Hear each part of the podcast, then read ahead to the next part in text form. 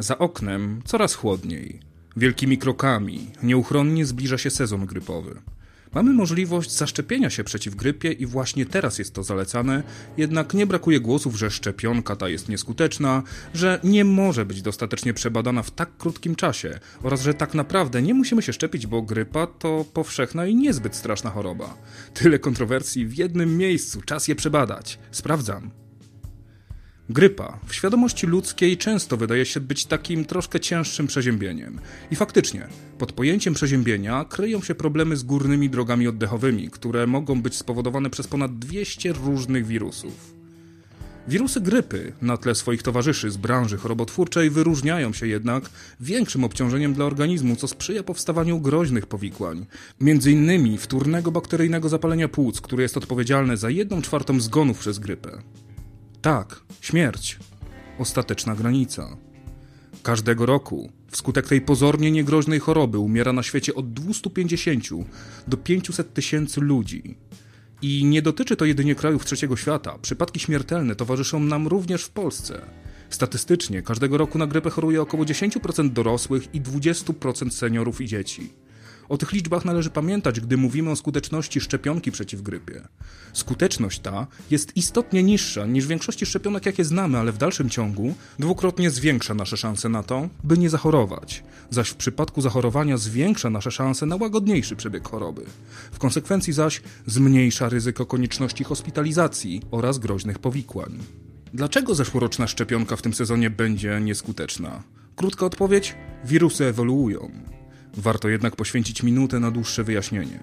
Materiałem genetycznym wirusa jest R N A, a polimeraza R N A wirusa, czyli enzym odpowiedzialny za wytwarzanie nici R N A, nie wykazuje aktywności korekcyjnej. W uproszczeniu oznacza to, że wszelkie czynniki zewnętrzne mieszające w kodzie genetycznym wirusa wpływają na niego trwale, a źródeł uszkodzeń może być całe mnóstwo. Od promieniowania ultrafioletowego, choćby z naszego Słońca, przez wysoką temperaturę, na działaniu układu odpornościowego organizmu, w którym zagościł wirus, kończąc. Proces powstawania takich mutacji nazywany jest przesunięciem genetycznym. Drugą przyczyną, która czyni wirusy grypy jeszcze bardziej nieprzewidywalnymi, jest skok antygenowy. Zjawisko to polega na wymieszaniu R N A dwóch różnych szczepów grypy. Możliwych rezultatów takiego procesu jest sporo, jednak zanim taka nowa odmiana rozprzestrzeni się po świecie, zazwyczaj mamy trochę czasu, by ją znaleźć, przeanalizować i przygotować szczepionkę, która przygotuje nas na nieproszonego gościa. Pod koniec lutego dwa tysiące osiemnastego roku Światowa Organizacja Zdrowia wskazała odmiany wirusa grypy, których występowanie będzie najbardziej prawdopodobne w wariantach dla szczepionek trój- i czteroskładnikowych. Ciężko nie spotkać się z głosami, że kilka miesięcy od wystosowania zalecenia przez W H O do trafienia produktu do sprzedaży to za krótko, by przeprowadzić jakiekolwiek badania. Pamiętać jednak należy, że gruntowne badania zostały już wykonane, zanim dany produkt po raz pierwszy trafił na rynek. Linia technologiczna jest cały czas ta sama. Podmieniane są jedynie antygeny w przypadku szczepionek rekombinowanych lub zabite wirusy w szczepionkach inaktywowanych. Co więcej, europejskie standardy są dużo bardziej rygorystyczne niż na przykład amerykańskie i wymagane jest przebadanie nowej serii pod kątem zarówno jakości, jak i skuteczności, nim trafi do ludzi. Warto też zaznaczyć, że strategia regularnych sugestii W H O działa od tysiąc dziewięćset sześćdziesiątego ósmego roku i nie pojawiły się sytuacje, w których szczepionki wyprodukowane na podstawie dokładnie przebadanej bazy oraz corocznych zaleceń zadziałały w sposób nieprzewidziany.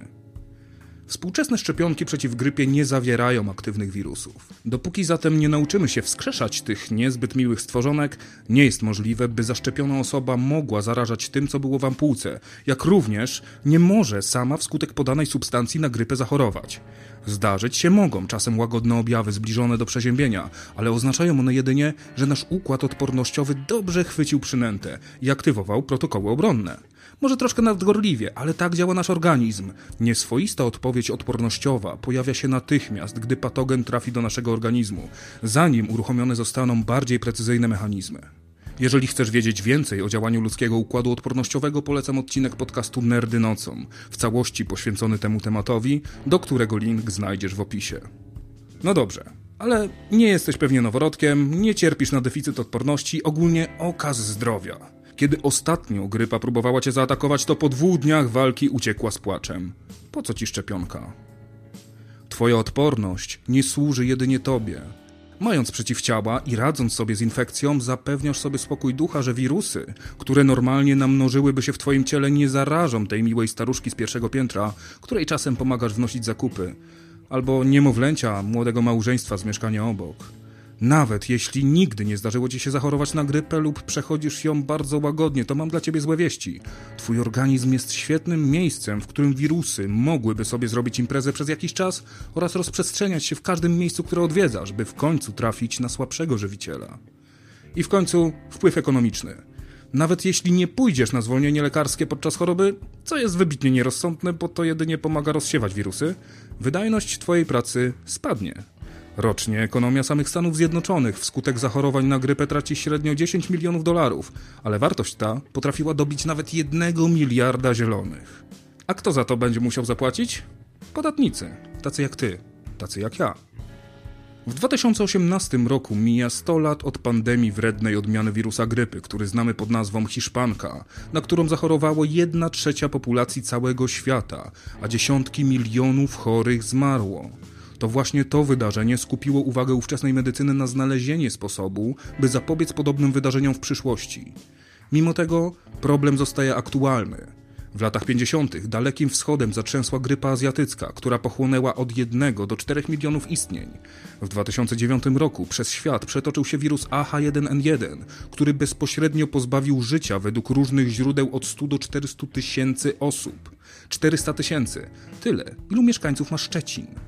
Oczywiście są to ekstrema, które nie zdarzają się codziennie, lecz powinny nam przypominać, że nierozważnym jest lekceważenie tego przeciwnika. Każdego roku jednak życie tracą setki tysięcy osób z powodu zwykłej, pospolitej grypy. Od dwa tysiące pierwszego roku wyszczepialność w Polsce regularnie spada z ponad dziesięciu procent wówczas do niecałych czterech procent w dwa tysiące siedemnastym roku. Może podchodzimy do tego od złej strony, może zadajemy złe pytania? Może zamiast zastanawiać się, czy warto się przeciw grypie zaszczepić, odwróćmy to na chwilę. Jaki masz powód, by tego nie zrobić? Jeśli w dalszym ciągu masz jakieś obawy, to istnieje miejsce, w którym możesz nawet anonimowo dowiedzieć się więcej. Grupa Szczepienia Rozwiewamy Wątpliwości na Facebooku, do której link znajdziesz w opisie odcinka, gdzie ludzie zawodowo związani z medycyną każdego dnia są gotowi odpowiedzieć na twoje pytania, bez oceniania, z pozytywnym, pomocnym podejściem. Chciałbym również z tego miejsca podziękować specjalistom stamtąd, którzy pomogli mi w przygotowaniu tego podcastu. W opisie znajdziesz również artykuły i badania, na których oparłem się przygotowując odcinek. W dbaniu o nasze zdrowie, naszych najbliższych i całej ludzkiej populacji wszystko sprowadza się do szans, do prawdopodobieństwa, do redukcji ryzyka, z którego możemy sobie sprawy nie zdawać. Warto pytać i szukać odpowiedzi, bo to może nie tylko uratować kogoś przed paroma problemami, ale również dlatego, że dowiadywanie się nowych rzeczy jest po prostu fajne. To był kolejny odcinek podcastu Sprawdzam, podcastu dla ludzi głodny wiedzy i ciekawych świata, a podcast sam dorobił się wreszcie własnej strony internetowej. Pod adresem Sprawdzam Studio znajdziesz wszystkie odcinki, linki do miejsc, gdzie możecie mnie słuchać, formularz kontaktowy oraz materiały uzupełniające do każdego odcinka. Zapraszam, sprawdzam kropka studio, a także do sieci społecznościowych i innych miejsc, gdzie możecie śledzić i wypatrywać najbliższych odcinków i innych ciekawostek.